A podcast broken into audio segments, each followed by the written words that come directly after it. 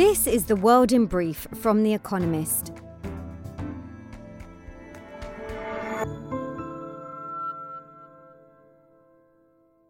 Our top stories Volodymyr Zelensky, Ukraine's president, said his country's forces were advancing, quote, step by step, into the Kherson province of southern Ukraine. Heavy fighting was reported in the region, and one official claimed it could be, quote, liberated by September. The city of Kherson was one of the first to fall to the Russians after they invaded Ukraine in February.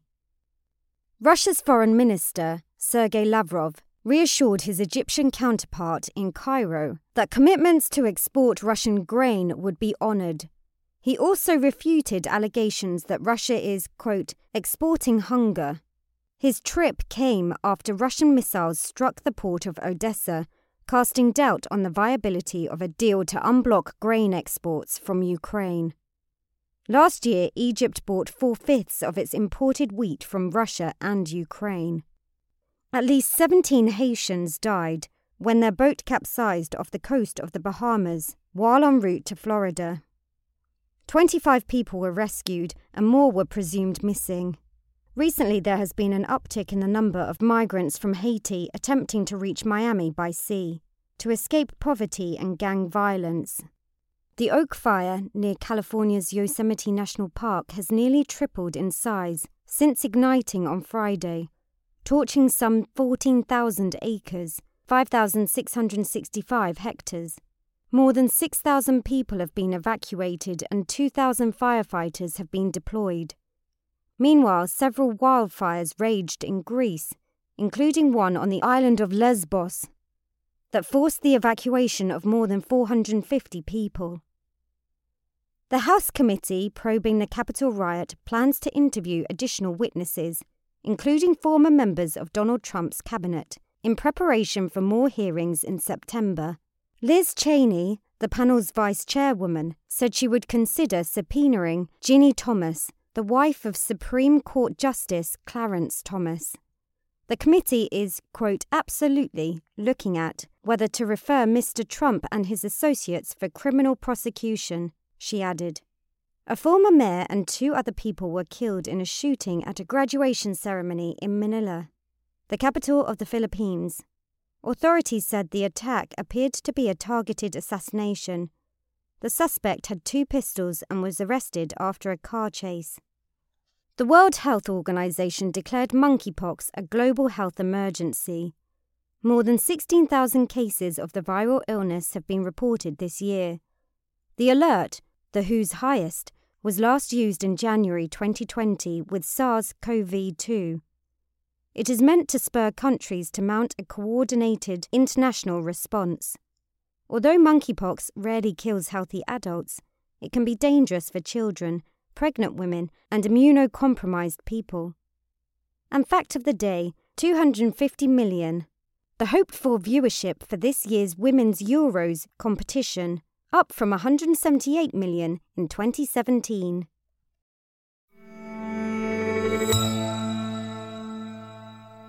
And now, here's a deeper look at the day ahead.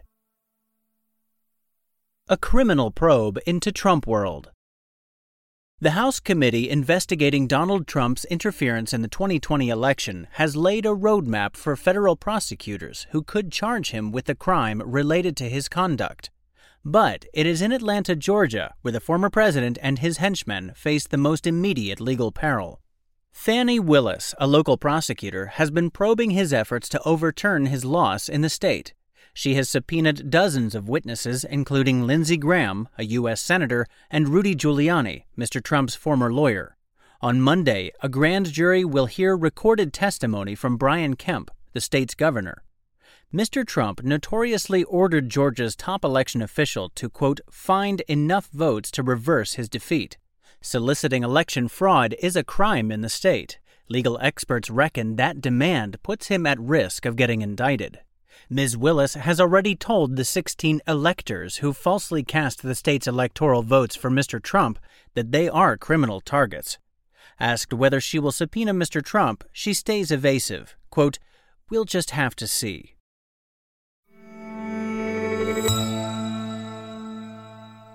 Tunisia's president tears up the competition. Democracy can end with a whimper, not a bang. On Monday, Tunisians will vote on a new constitution. The charter would weaken parliament in favor of the president, giving him the right to hire and fire ministers and to impose an unlimited state of emergency. There would be no process for removing him.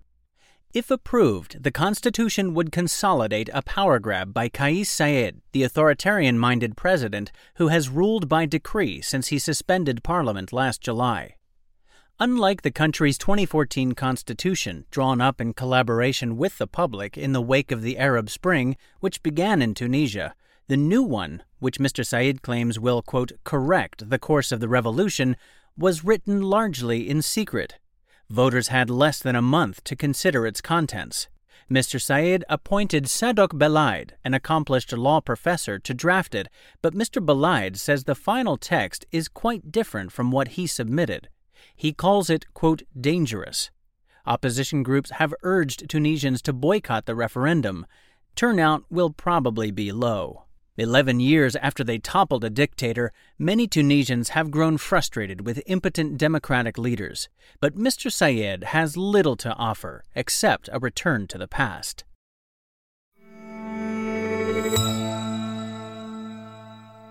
Politics in the Philippines A Generation Game.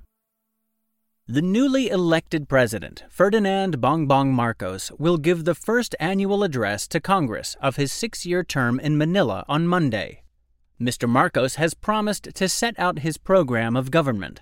He barely mentioned his plans in his election campaign. Vague slogans were enough to persuade voters that he would forego the killing and thieving characteristic of the dictatorial regime of his late father, the first president Ferdinand Marcos, who was deposed by a popular uprising in 1986.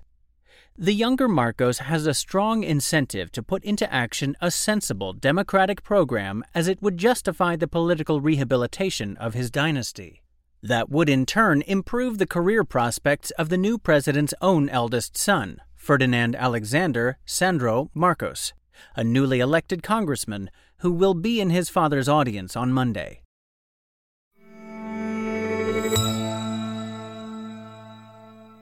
Ryanair's soaring fortunes. European air travel has been anything but smooth this summer. Staff shortages have led to long queues, giant piles of suitcases, and angry passengers. But not everyone has been affected. Ryanair's customers have been spared the worst of the chaos. As executives will no doubt brag at an earnings call on Monday, that is thanks to careful planning. Unlike other airlines, Ryanair did not lay off large numbers of staff when the pandemic began, thereby avoiding a last minute race to rehire workers as travel demand rebounded. It also dodged soaring fuel prices by hedging its costs in advance. The airline is expected to report profit and earnings significantly better than a year ago. But there may be turbulence ahead. Michael O'Leary, the airline's boss, recently warned that flying is too cheap. Quote, structurally higher oil prices will force airfares to rise, he thinks and Ryanair is not completely immune from staffing woes. On Monday, workers in Spain will walk out, demanding better working conditions.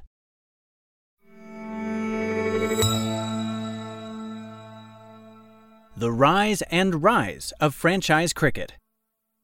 When the International Cricket Council, the sport's governing body, sets out the next year's playing calendar at its annual general meeting on Monday, the real insight lies not in when matches are being played, but when they aren't. As lucrative franchise leagues take off around the world, the ICC is increasingly prioritizing domestic competitions over international test matches. In this year's schedule, the Indian Premier League, the most valuable competition in cricket, is expected to get an official two and a half month window where almost no international cricket will be played. That will allow the league to attract more players.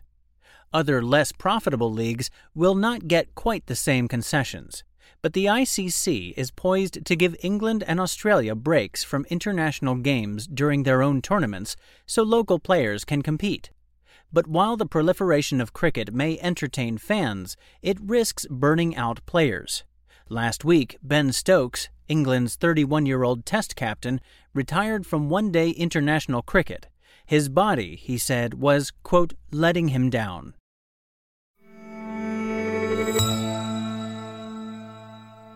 Daily Quiz Our baristas will serve you a new question each day this week. On Friday, your challenge is to give us all five answers and, as important, tell us the connecting theme. Email your responses and include mention of your home city and country by 1700 hours BST on Friday to quizespresso at economist.com. We'll pick randomly from those with the right answers and crown one winner per continent on Saturday. Monday. What do vexillologists study?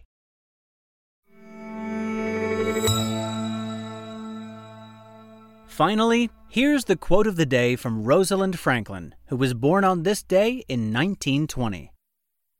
Science and everyday life cannot and should not be separated. That's the World in Brief from The Economist, available three times every day of the week.